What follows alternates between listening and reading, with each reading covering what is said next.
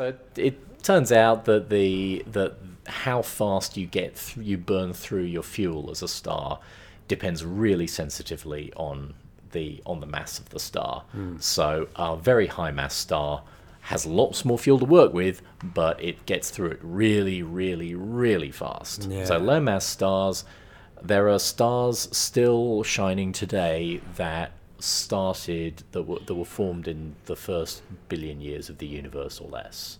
Um, some of those are still are still going, and they can keep going for a very very long time.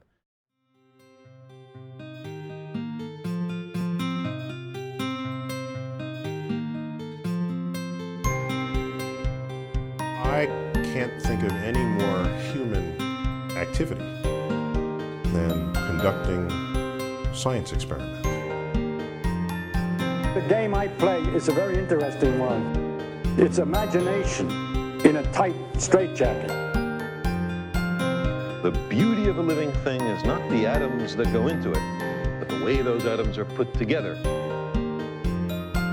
What I always think should be the basis of education is not answers but questions. We should teach kids how to question.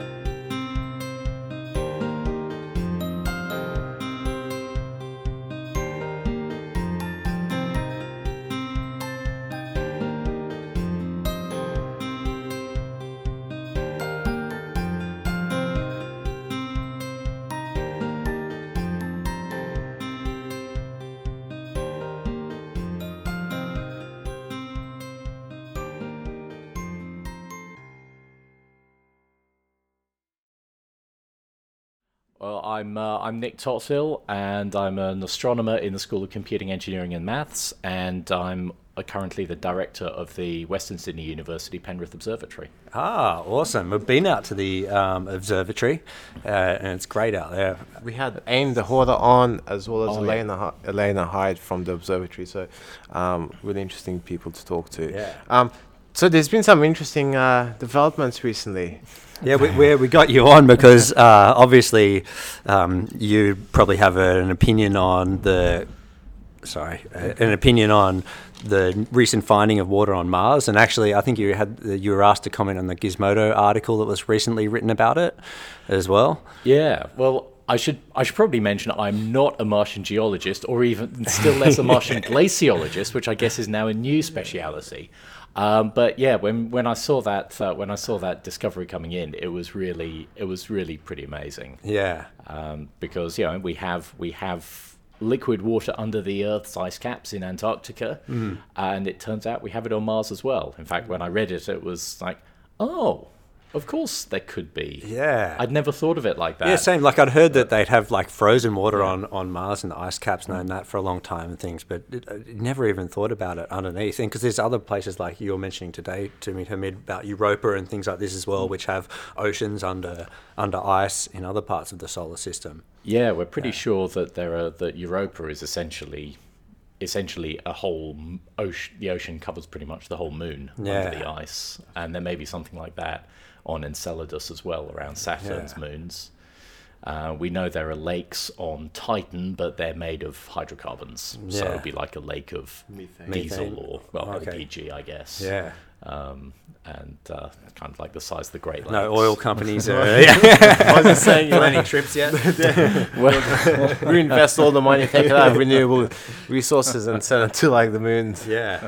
Oh, that's What What are some of the details? Um, you may know more than me, but uh, of the water finding, recent finding of water on Mars, I think it's. I read somewhere that the water is, they think about a meter deep, and it's mostly kind of like sludgy. Uh, Well, we don't we don't really know terribly much about it. We can see the horizontal extent of it. We can see that the lake's about 20 kilometers across, which is a good size. Yeah. Um, we know that the depth has to be at least a few tens of centimeters. Otherwise, you wouldn't get the radar echo. So this is actually uh, this was found by doing radar studies. So you actually do radar observations of the surface, which is how you find the lakes under the South Pole, under the Antarctic ice Yeah. cap. So it's the same technique, and uh, and you need at least about ten, a few tens of centimeters of water to be able to generate the echo. That's what you actually see. is that because of the the length of the wave, or why? yeah, yeah. It's a it's a pretty long wave, so you just need a you just need Yeah. a long enough a long enough uh, water thing to actually reflect it back. Why do you think this this wasn't discovered earlier? Is it people just didn't look, or was there technological limitations? This is well. This is already right at the at the limit of the technology that they've got. I mean, the uh, so this was first suggested um, apparently about thirty years ago. Somebody was suggesting, "Hey, you've got we think we've got water ice caps on Mars. You could have lakes underneath." And they ran some numbers, and it seemed plausible, but nobody had actually found it. And this um, and actually finding these this lake was right at the limit of what you can do with the radar instrument that's on the satellite. Um, it's it's basically about it's about as um, as small as you can see with that radar, and uh, there are a lot of limitations compared to how you would do it on Earth. So it was a really it was a hard thing to do. So it's it's taken a while. Yeah. Um, it's uh, sorry, you're going. I was- I was going, yeah. So they, how many sat like obviously was the, my next question was okay this radar has to be on something you said it was on satellites and they have satellites orbiting um, Mars. When did they install this radar? I'm just curious. Was it something new that they just sent off recently? Uh, it's the the Mars Express mission has been around for a while, so it's not it's not a very new thing. It's uh, it's really people using a satellite that's been there for a little while to do something new. Okay, um, let's move on to the implications of the finding. Yeah. Why? Why? Why are we so excited about this discovery? Right. Well, um, because in the in the immediate in the immediate term, what it tells us about is about water on Mars, about the history of water on Mars. We know that there was liquid water on Mars because we can see old dry lake beds, we can see old rivers. Um, you you look at this landscape on Mars, and it was created by water a long, long time ago. So we know there has been liquid water on Mars, and there basically there isn't anymore. It's all, but we know that it's locked up in the ice caps. Um, so when you think about, so one of the things that you want to understand is is how the is where the water on Mars went and how it operates now. Does it does it all just sit there on the poles, or does it move around a little bit? Is there actually a little bit of water activity? And of course, the, the elephant in the room is does what can this possibly tell us about whether there could have been life on Mars previously? Um, because if there was a whole load of liquid water on Mars, could there have been life? And that's uh, that's um, that's a big question. And you could even, if you really wanted to speculate, you could even say, well, if there was life on Mars, could it be surviving? Um, that would be that would be pretty impressive. Yeah. But um, but that, but this but now we know that if we're interested in understanding liquid water on Mars and trying to understand what that meant for life, now we know where to look. Um, and we can even, and of course, the other thing is that they basically didn't have a lot of data and they found a lake. yeah. What we haven't done is map the whole of Mars this way. So there could be a lot more. In fact, the fact that they took a, looked at a little bit of Mars and found a lake, kind of at a very basic level, suggests that there probably are quite a lot Yeah. more. If you got lucky that that early with Yeah, such limitations on the equipment, Yeah. yeah, Then either you got really lucky, or there's a lot of liquid water sitting under these ice caps. Yeah. And it could even be connected. We think that the subglacial lakes in Antarctica, some of them have channels between them, which are Interesting. kind of subglacial rivers. yeah, Um, so could you have those on Mars? You could actually have a whole hidden, a whole hidden hydrosphere of, of water Yeah. moving around underneath the ice. And like you say, like rover expeditions are incredibly expensive and take a long time to set up. So, but now that we know we have a place where we can go and look and find liquid raw, uh, water, that's very tantalizing kind of destination. yeah, They, Yeah. they send those rovers to find indications of life, right? And and Hmm. getting them actually on Mars without being destroyed is a huge challenge. Yeah, Um, and, also uh, and if you think it's easy, just look at the numbers that uh, that didn't work. so it's easy to get blasé and go, oh yeah, you just landed on Mars, and then one of them crashes, and you go, oh, you mean that's hard? Yeah. yeah, and I think recently they have um, almost like a drone thing that they're trying to send off to Mars. Ah, Thunderfoot, some- yeah, Thunderfoot was covering that. Um, um, and even that, like, it can only be up in the air for like a minute or 30 seconds. Or, or it can't really survey um, the surface of the Mars. But this technology seems to be a, a great way of probing um, uh, the presence of water um, on Mars. Now, uh, some people might be listening to this and say, "How could life even survive on Mars to this day? Like that's that's crazy. The harsh, it, like Mars is basically th- the most um, arid desert you can think of. Even if there is water, it doesn't have oxygen. Um, Little atmosphere to little, protect it from little the atmosphere. But people um, may not be aware of the extremophiles that exist on Earth. We have and Yeah. we have um, the, what, what's that thing called the tardigrade or what? Have you Yeah, the tardigrades. Yeah. But also the just the species of bugs that survive in some very, very unpromising places. And um, you've got the halophiles, which live in incredibly salty brines. You've got thermophiles who live in very hot conditions. You've got the ones who can live in incredibly cold conditions. Didn't they also find some around Fukushima that can live in with high radioactivity as well? Um, yeah. yeah. I haven't seen the Fukushima ones, but I remember Yeah. there are, there's there are bugs living in the in the flooded Three Mile Island reactors Hmm. that you know that were flooded when I was a kid. Um, so so it's yes, it's it, Mars is not a hospitable environment for life, particularly complex life. Um, there are things on Earth that survive in extremely harsh environments. So what you could maybe be looking at is that something could you could have had primitive life on Mars, which has managed to cling on through these these incredibly tough environments. I guess one implication we haven't really discussed as well is about the possibility of future travel. A lot of people are, you know, they've got all these Mars expeditions being planned. What is the finding of this water? Does it have any implications for travel or? I was just going to ask before before we change topics. Keep that question in mind. uh, that um, I think one more thing that the implication of this find, if we do find life on Mars, is the idea of panspermia. Where did life come from?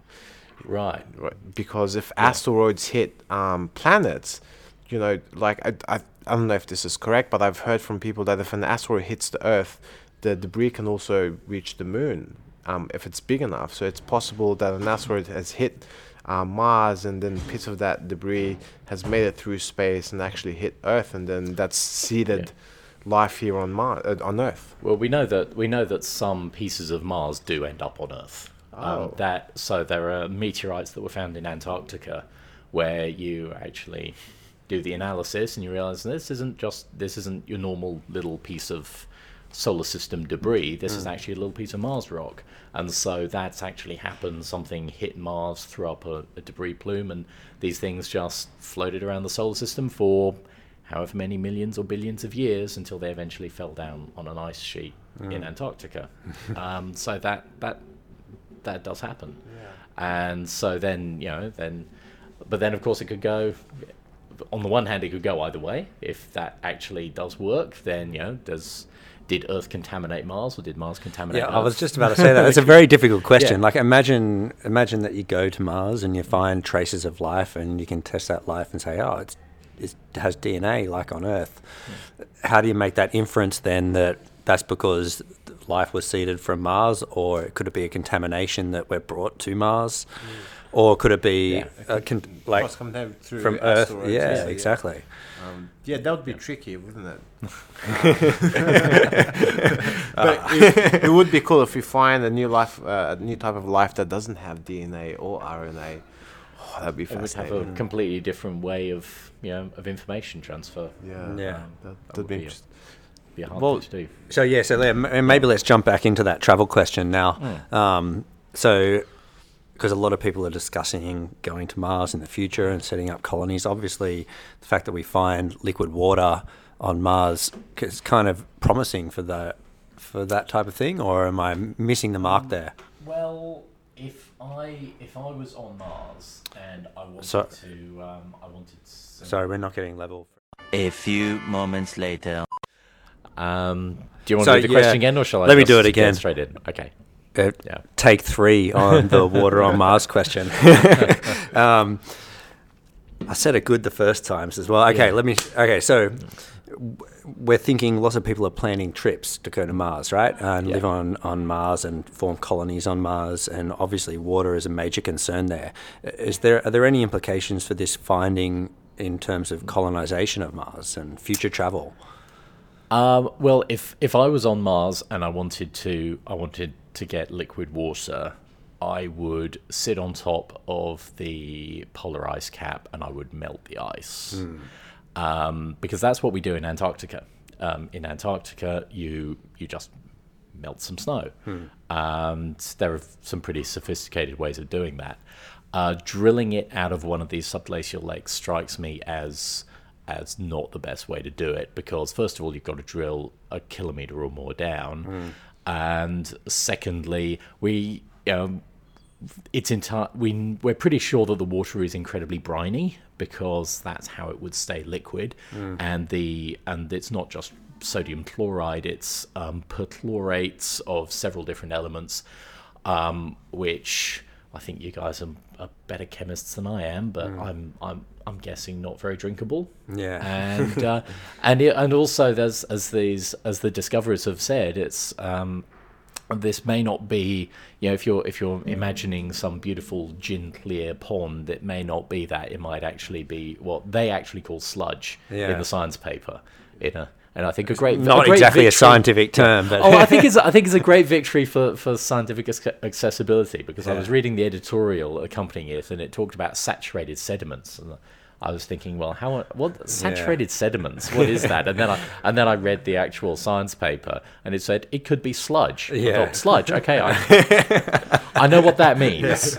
Um, so basically, it's until until you actually get get understand more about it, it could be a, a lake of of beautiful clear water, or it could be a layer of thick briny sludge. It's funny. It's Which- it's it's funny that scientists, in their pursuit to be clear as, and as precise as as they can be, make it really convoluted in the process. Yeah, well, I, when I read saturated sediments, I thought, could I, is it more like kind of wet sand or clay? Yeah. Or something? And it's like sludge. okay. It puts Got a it. picture in your head. Got it. Yes. yes.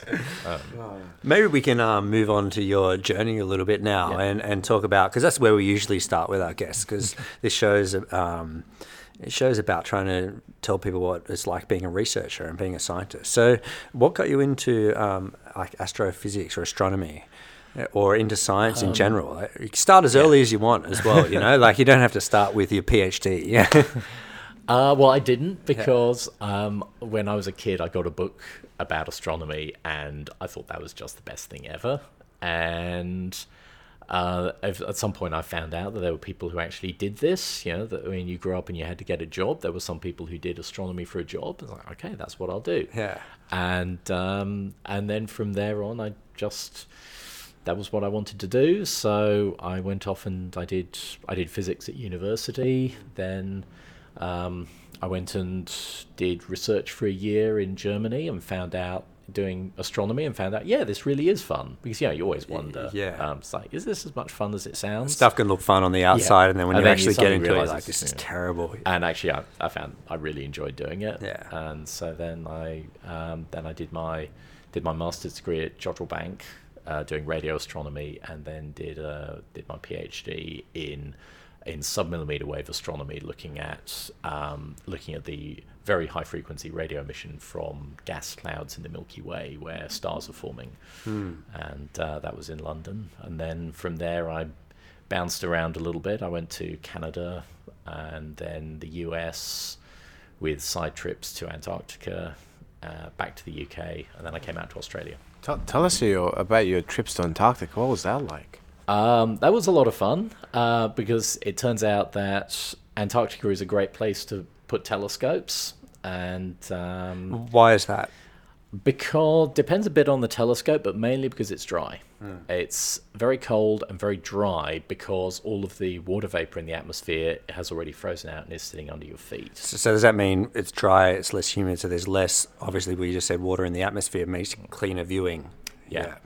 So for the so for some quite specific types of astronomy, the water vapor in the atmosphere actually absorbs the the light that we're trying to look at, and so if we can go somewhere very dry, like a desert, or an ice cap, uh, then it's a great place to put a telescope.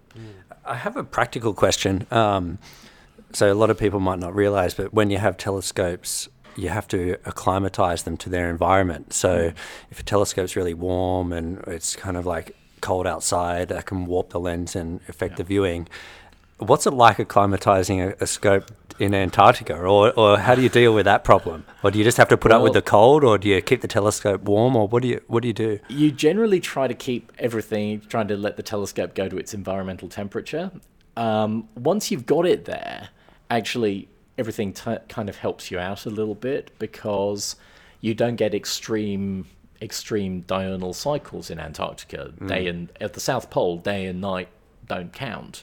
So you're not going to get it suddenly getting cold at sundown. Well, you do, but sundown happens once a year.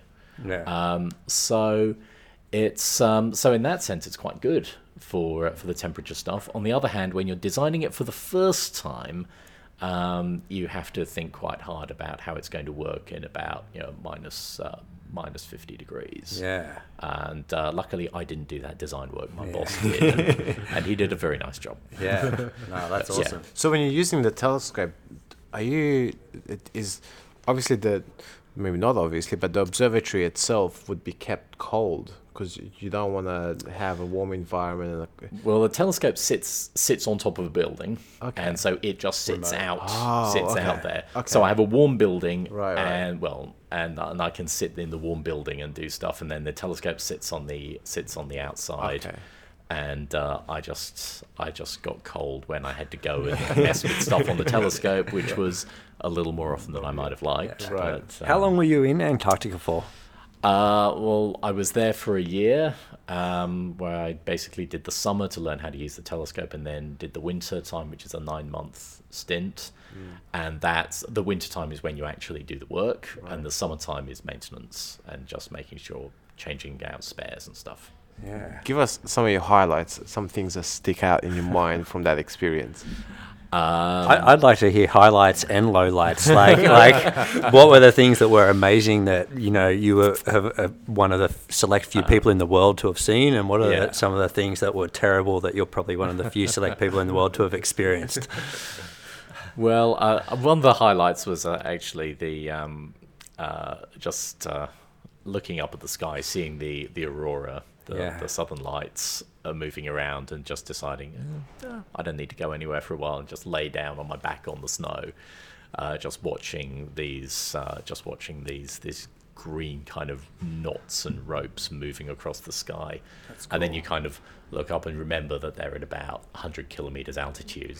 Those are really big, and they're moving really fast. Uh, that was that was and just just looking out over over the um, over the over the ice cap. It's completely flat. It's just this completely flat snow surface. There's no dirt.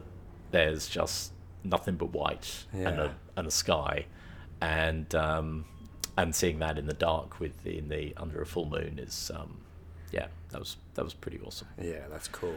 um, and the uh, uh, the lowlights were stuff like yeah well at one point it was just as basic as once I yeah I, I got my uh, uh, um, I left a, a I left a little little gap between my scarf and my goggles on the walk back from because the the telescope's about a kilometer's walk from the station. Jeez. and uh, and I was walking about a kilometer into a bit of a wind and I th- I thought oh man I I left a gap. Oh it'll be all right. And uh, you know walked there and uh, I ended up with like a, a very low grade frostbite Yeah. just across the bridge of my nose and I couldn't wear my glasses for about three days. Oh, jeez. Yeah. Um, so yeah, that was a that was a low light. Yeah. so sometimes yeah, you just do get really cold. I, I guess those things would impact you in lots of tiny little ways that you don't even think about. Just like time to get dressed and time to get ready and prepare, and everything would be. Yeah, Yeah. yeah. And um, if we ever had, um, if we ever had a, had a had a power cut, because we were running generators twenty four seven, but if we ever had a power cut, then I had about twenty minutes to get out to the telescope, power everything down safely, and phone it in, um, which was quite tight, especially if it happened in the middle of the night.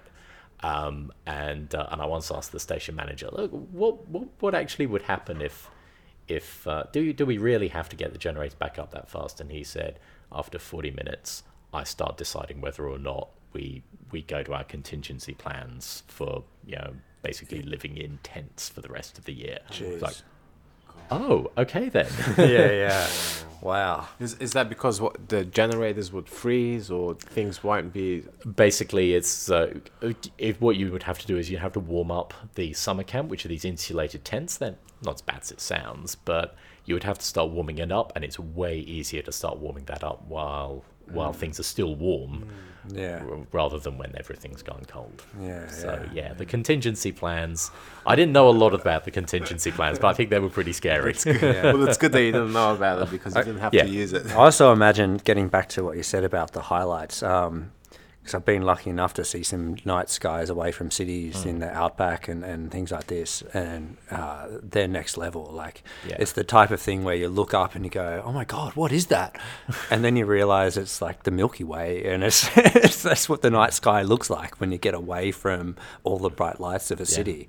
Uh, and I can imagine that just that would have been next level again in, in somewhere like Antarctica where you don't have the atmospheric disruption or no lights at all. Yeah, Yeah. yeah. You'd have these these really great, just kind of very clear nights with with nothing moving around, and uh, and then if you had a um, if you had a full moon, then it was like being outside in the middle of the day. You could see absolutely everything. Yeah. And if you had no moon, it was it was pretty dark. Yeah, yeah, that's cool.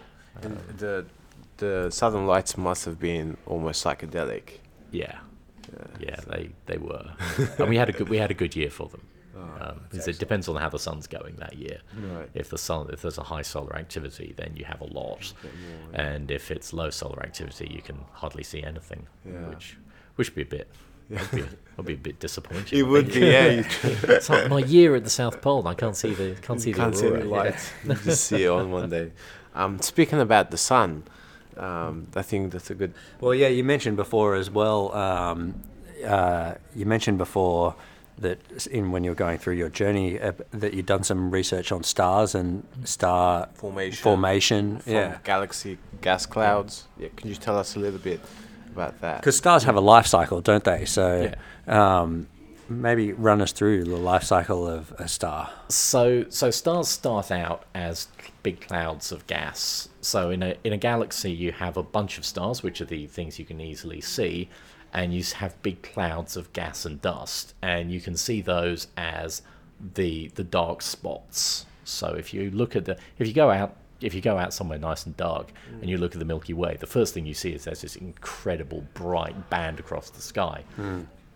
the next thing you see is there seem to be holes in it, hmm. and they're not holes in the Milky Way; they're just dark clouds. Hmm. Yeah. And that's um, that's actually the um, the the shape that um, indigenous people had as an emu in the sky. It was actually made up of those dark clouds. And so those dark clouds are where stars come from. So stars, so a star formation is a simple process that uh, you start off with a cloud of gas and nothing else is happening. Well, gravity is still working. All the atoms in it want to kind of attract each other. So the whole gas cloud kind of falls into itself and becomes from a very big, very tenuous, very cold gas cloud, it turns into a very small, very hot, very dense gas cloud, which is basically a star. So, in th- at the at this really basic level, star formation is an incredibly easy process to explain. Um, and then actually the question is, well, why doesn't it work quite that way? And that's where things you get into some issues around angular momentum, transport, and magnetic fields and fun stuff like that. Let's just quickly go back. So if the if the dust is condensing Mm. under gravity, why doesn't it just keep condensing? What stops it kind of condensing indefinitely? They- because it turns into a star. Yeah. So so there's So I guess there's yeah. like a a fight then. So Yeah. so when it when it condenses enough, it turns into a star. Work us through that. What turns on? What so what happens? So when point? something gets dense enough as things get denser they get hotter and and once something gets dense enough then all of the atoms are all of the atoms are hitting each other and eventually the atoms are hitting each other hard enough that the hydrogen atoms fuse together, they stick together and become helium atoms, which is exactly what happens in a hydrogen bomb. So at that point, you start releasing a lot of heat and a lot of energy, and everything starts moving fast. And what happens is that you is that that energy release pushes back against the gravity, and at some point you reach the stage where the two are in equilibrium. Um, so one way of thinking about it is that the gravitational collapse is halted by the energy release from nuclear fusion. Yeah. Another way of thinking about it is that it's actually a gigantic hydrogen bomb, and if you imagine a hydrogen bomb where the fireball is expanding out until it gets to the point where it wants to fall back, and you just hold it in that balance. So it's like these two forces are kind Yeah. of like fighting each other and just Yeah. holding this stable structure that we call a star. Yeah. Yeah. And that and that equilibrium lasts for millions of years for big stars and billions of years for small stars. So um, And that's because uh, bigger stars burn hotter, and so the the energy to actually maintain the energy coming out of the star, the center of the star, is burns quicker, and so that's no longer available, and so it collapses on itself. Yeah. So so yeah. So so what you're saying is the the life of a star then it. it it gets birthed when this uh, matter condenses enough to get the energy going, and, and it lives while we're maintaining this equilibrium. And as Hamid just said, once once that fuel of the fire all that matter burns out, I guess the equilibrium can't be maintained anymore. yeah. Yeah. So you run out you run out of fuel. So that's the point where you figure, okay, it's all over, except that actually a whole load of stuff happens in the late stages where suddenly you start uh, you start fusion reactions with helium and then all kinds of other stuff, and you get explosions, and so different stars, based mainly on how heavy they are, will have very different end stages of their life. Some of them just kind of go dark and that's it. Some of them turn into white dwarfs, some of them turn into neutron stars, some of them turn into black holes. Get supernova explosions, novas, all sorts of. This, this sounds just like human beings. You know, some people die at an elderly age and they've had a nice, easy life, and then you have rock stars that are coked up and party hard. and they go out with a bang. Yeah, so so yeah, the the the, the high mass stars, you know, live fast, die young, and leave a good looking corpse. Yeah, yeah, yeah. Um, so you mentioned that stars, the the birth of a star doesn't always happen. That there are different variables that actually hmm. are involved in initiating that process. And you mentioned a couple. Could you just Yeah, yeah. I thought maybe we could work through them a little bit in a little bit more detail. So maybe let's start with the not with the rock stars, because then we can Okay. end the Yeah. conversation with a Yeah. bang. So how about we start with like these low mass stars, right? So we've got stars that have low mass in them, so the, so that they're not going to burn as hot.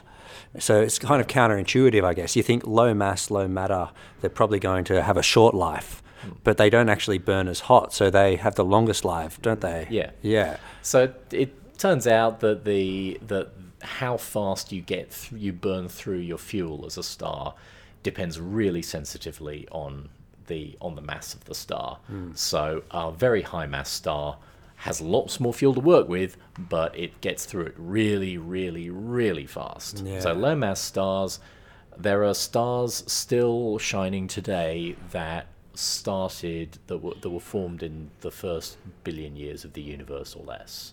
Um, some of those are still are still going, and they can keep going for a very very long time, um, which is good because you know that's one of the ones that that's the kind of thing we live we live around. We're not the sun isn't the lowest mass kind of star, but it's kind of moderate mass. It's got billions of years to work with, which is good because we needed billions of years to get here. It seems so that that's that's worked out pretty well for us, and we've still got a few billion years um, of uh, and the of of the sun doing its thing. And the sun is also very stable. It does change, but it doesn't change fast. It doesn't seem to change a lot. Um, so that's good for us. Um, So, so what happens then for these small to medium mass stars? What happens when one of these stars dies? Well, what happens is that as it gets as it gets older, it eventually becomes a red giant. And what's really happening is just the, that equilibrium is being disturbed, and it's finding a new a new phase, a kind of a new equilibrium, where it's still producing energy, but it gets much bigger. But because it's much bigger, it's actually much cooler because it's not producing enough energy to stay to keep something that big that mm. hot. Mm. So that's when we become a red giant, and when the sun becomes a red giant, then the sun, well, the Earth will end up inside the sun, mm. but So it expands that much then. It expands past the orbit of the Earth. Wow. Um, so that's so that happens, and then that lasts for for a little while. It doesn't take it doesn't last terribly long. And along the way, after it's been a red giant for a while, it moves into a phase where it actually starts pumping a lot of its mass out of the star. Hmm. This turns out to be an, a really interesting phase for the galaxy because then a lot of the stellar mass is returned to the gas in the galaxy. Hmm. And it's not just returned as, as as the way it was before. It's been enriched with elements like carbon, nitrogen. Yeah, well, I was just about to ask that. Yeah, so it's emitting like its constituents out mm. into the galaxy. So, so what is that? You just said the carbon and Yeah. So the so the the gas that turn that creates the star is almost entirely hydrogen and helium mm. with a few little bits and pieces. But the stuff that comes out of the star at the end of its life mm. has a lot more of the more interesting elements in it, mm. like carbon, nitrogen, oxygen. We don't get the really heavy stuff that has to come from supernovae. Mm-hmm. So up to a certain point on the periodic table. Yeah. yeah. then so most of the carbon that I mean, and if you think about all the stuff that's doing most of the work in your body, mm. Yeah. most of it is those comparatively light elements. It's not the, the iron and mm. stuff that Yeah. you need it. It's mainly carbon and oxygen, stuff like that. And most of that actually comes from these low mass stars. That's cool. Just pushing it out at the end of their life, and then that can get turned into new new stars. Just just a question. So, in the universe, are there more low mass stars than there are like mm. these larger stars? Because I'm just thinking if if life comes from these low mass um, elements from the periodic table, th- it must mean that there's more of that available in the universe, maybe, and that's th- and that's provided opportunity for life to evolve with these elements. Whereas if it was more uh, higher mass elements, um, maybe those are more rare and therefore there wasn't an opportunity for life to evolve with those.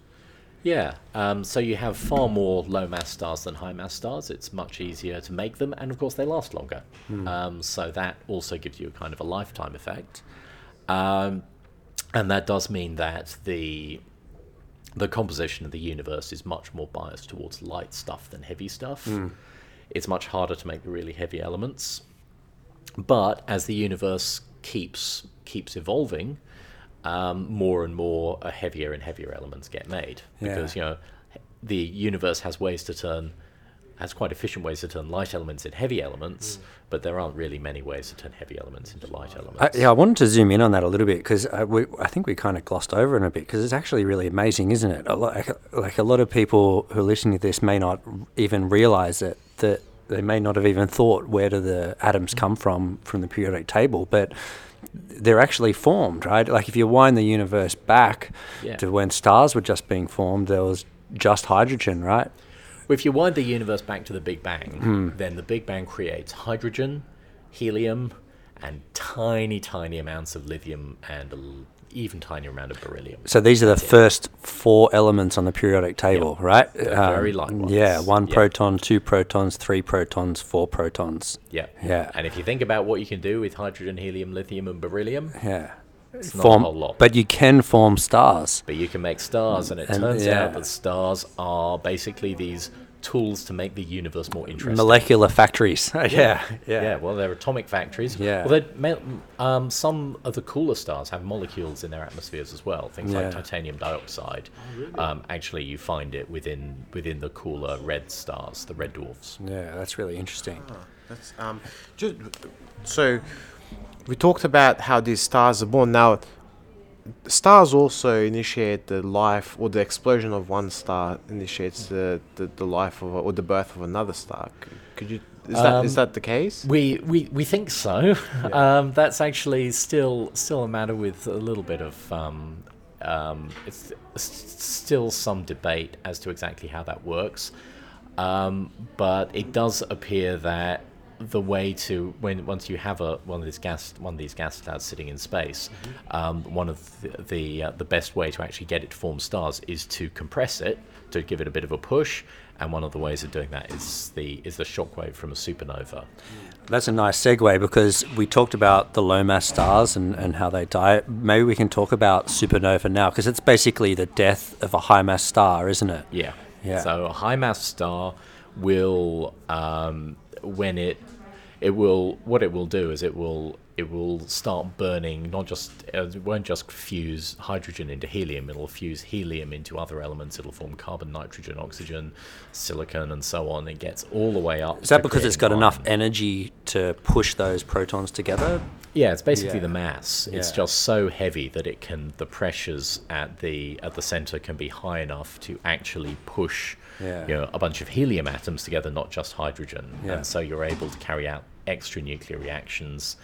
And those extra nuclear reactions actually keep it going past the point once it's run out of of the hydrogen that it can burn, it can now burn other things, and so that keeps it going, but for less and less time. So it's kind of keeps going in a new, and every time this happens, it kind of uh, you get a flash and it changes a little bit, and eventually it gets to the point where it's got where in the middle of it it's iron. And it turns out that as you keep fusing elements together and making them heavier, you get energy out. But iron is the most stable nucleus. Yeah. And so if you want to make anything heavier than iron, you're not getting energy out anymore. You're sucking energy in. Ah, okay. At which point the star suddenly goes from from you know releasing energy to pulling energy in and the whole the whole equilibrium is completely thrown out very Yeah. very quickly. What's very, very quickly in stellar terms?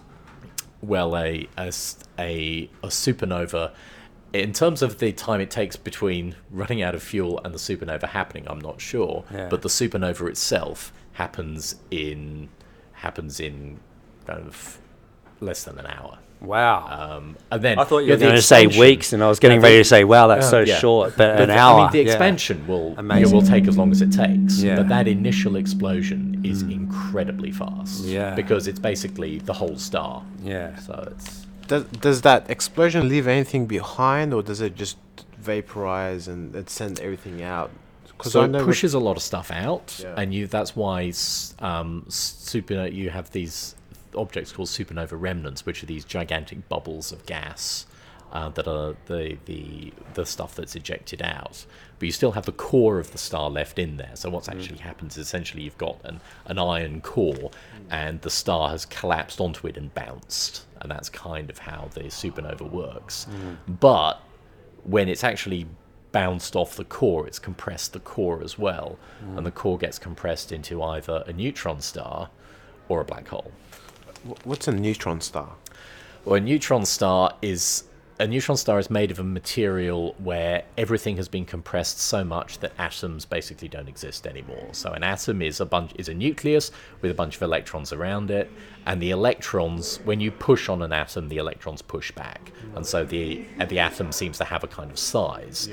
Well, if you actually squish the electrons hard enough, then they get squished into the nucleus and they combine with the protons to form neutrons. And instead of having ele- having atoms which are basically empty space, you just have a whole load of atomic nuclei, basically all neutrons. You kind of get a fluid of pure neutrons. Yeah, that's that's Which an- is it's interesting crazy. because an atom is a lot of people don't understand. A lot of people understand that that uh, an atom is a proton or, or and neutrons in a nucleus, and the electrons are around the outside. But a lot of people don't understand that that distance between the nucleus and the electron is huge. I know I've heard lots of analogies, like um, you know, a, a tennis ball in the middle of a, a huge stadium is like the tennis ball is the the nucleus of the atom, and the electrons around floating around the seats of the stadium. Like that's that's the distance we're talking about here.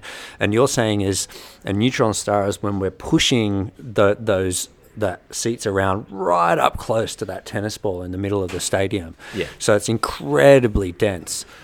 Or it's from going to, or it's, it would be like going from the tennis ball in the middle of the stadium to a stadium full of tennis balls. Yeah, yeah. because yeah, because that lets us because when we push the electrons so close to the nucleus of the atom, that lets us put more atoms closer together. Yeah. So basically, you end up with with just a whole load of nuclei all packed in together, which is why neutron stars are incredibly dense. One second. I've heard an amazing fact as well, and I don't know if this is bunk. I can't remember where I heard it, but let me ask you: if you took, like, say, a, a ball of neutron star and dropped it through the Earth, it would go all the way through because it's so dense. Is ah. that is that crap or is that like? It would, it would leave a pretty big hole. So yeah, I mean, prob- I, I guess what it would just do is it would just kind of drill a hole through and then kind of bounce back the other side yeah, or something. But yeah, I- yeah. so Interesting thought what a black hole experiment. yeah, Yeah. Um, please don't do it when I'm around. yeah. Um, so how are black holes different from from so? Yeah. Black holes are also really dense, Oh. um, and they form as a as a result of supernovas. But how when when when the supernova would, when that star takes that trajectory, how is it any different to a neutron star?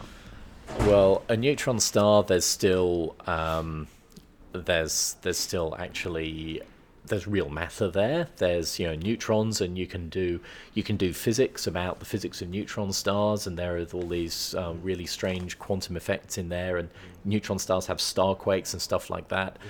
A black hole is is where the mass is packed so tightly that it it has there is no there's no real structure to it. There aren't even neutrons or electrons. It's just matter that's packed so tightly that even light can't escape. Hmm. And we call it a singularity which is a pretty clever way of saying that we don't know, really know Don't know, what yeah. it is but you know at that point you don't even have neutrons. You don't even have that particle structure of matter anymore. There's just just just mass in an incredibly tiny space Hmm. so black holes are uh, I mean, a, a black hole really, in some ways, hardly even exists. The event horizon of the black hole is what exists, which is just the point where, you know, there's once you're past that event horizon, once you're inside it, then that's you know you're not getting out, um, which is why black holes always seem really creepy. I had one quick question about how. So we've just been talking about supernova. Yeah, we've been going on for a long time already. So much interesting stuff to discuss. Um, we talked about supernova. How rare are, are these events? Because you we mentioned about, before about the low mass stars are, are very common, but how how frequent are supernova? Are they happening all the time, or Uh, they're happening well in our galaxy. We expect about one supernova a year. okay, yeah, Um, and um, so mo- most of them obviously happen on the far side of the galaxy and are hard to see. yeah, Um, but we expect something like that. Um, they're not. They do happen kind of all the time. Yeah. But the last time we saw a supernova that was really easy to see in our galaxy was you know hundreds of years ago. Hmm. Um, because that would those because they need to be close by for us to see them. For us Yeah. to be able to really see, see what's going on. I was I was before you shifted the topic, and maybe we can kind of like um, wrap it up soon because I know you you probably have things to do, Nick, and we've been going on for almost fifty minutes now. Okay. Um, uh, time flies um, with these sort of conversations. Um, you know that the when you when you describe the black hole where matter basically almost like becomes one thing where there there aren't any distinguishing factors like nuclei or whatever. It reminded me of uh, a book that I was reading by Lawrence Krauss, The Greatest Story Ever Told, and he was talking about superconductors Yeah. and and it reminded me of how like superconductors function almost as one entity and Mm. and it's very analogous what are your thoughts Yeah, well, superconductors superconductors are, are one of these strange things where the these incredibly microscopic quantum effects suddenly have suddenly appear in the real world um, because you've actually got this um, these uh, these um, these kind of pairs of electrons which are able to function as frictionless particles. So, in some ways, I think I would probably draw more of an anal- analogy with neutron stars, where again you have the actual quantum the, the quantum effects with all of their strangeness actually show up in real measurable things. And that's um, and so that's that's a very that's a really strange thing when you see a, a superconductor. It's just you know you get something and it's not and you just make it cold enough, and suddenly, Yeah. um, you know, a magnet floats or Yeah. uh, something like that, and that's just um, that's that's quantum physics suddenly showing up at the at the level, level. of your hands, Yeah. which is really strange. Yeah. quantum physics is a lot easier to deal with when it doesn't intrude on your everyday life, Everyday intuitions, eh? even though it does all the time. Yeah. you just don't notice it. Yeah. That's funny. Um, okay, so we're reaching about 50 minutes now. Um, I guess what I want to end with is just to get you um, th- to ask you if you're doing any sort of research projects, taking on research students, PhD or MRes students at the moment. Uh, we've got we. Um, I work with a with a few other astronomers in the uh, in the school, and we uh, we always have research students around, and we're we're always. Uh, uh, looking for people who are, who are interested and want to do this kind of stuff. So we're working on um, getting the uh, mapping out the local universe by looking at the redshifts of local galaxies. We're looking at cosmic rays. Um, we're looking at uh, surveying the the gas clouds in the in as much of the galaxy as we can using a radio telescope out of Coonabarabran. Uh, we're working on machine learning, trying to understand how we can pick out all of the galaxies in a gigantic amount of data that's coming our way in the next year or so. Um, so we're, we've got we've, there's a lot of different stuff that we're doing, and uh, if people are, are interested, they can always Get in touch. They can always find us and find us for a chat. Yeah. Great. Thank you so much, Nick. We really appreciate it. Yeah. the Thanks a lot. conversation. Thanks. Fascinating discussion. A lot of fun. Yeah. Thank you.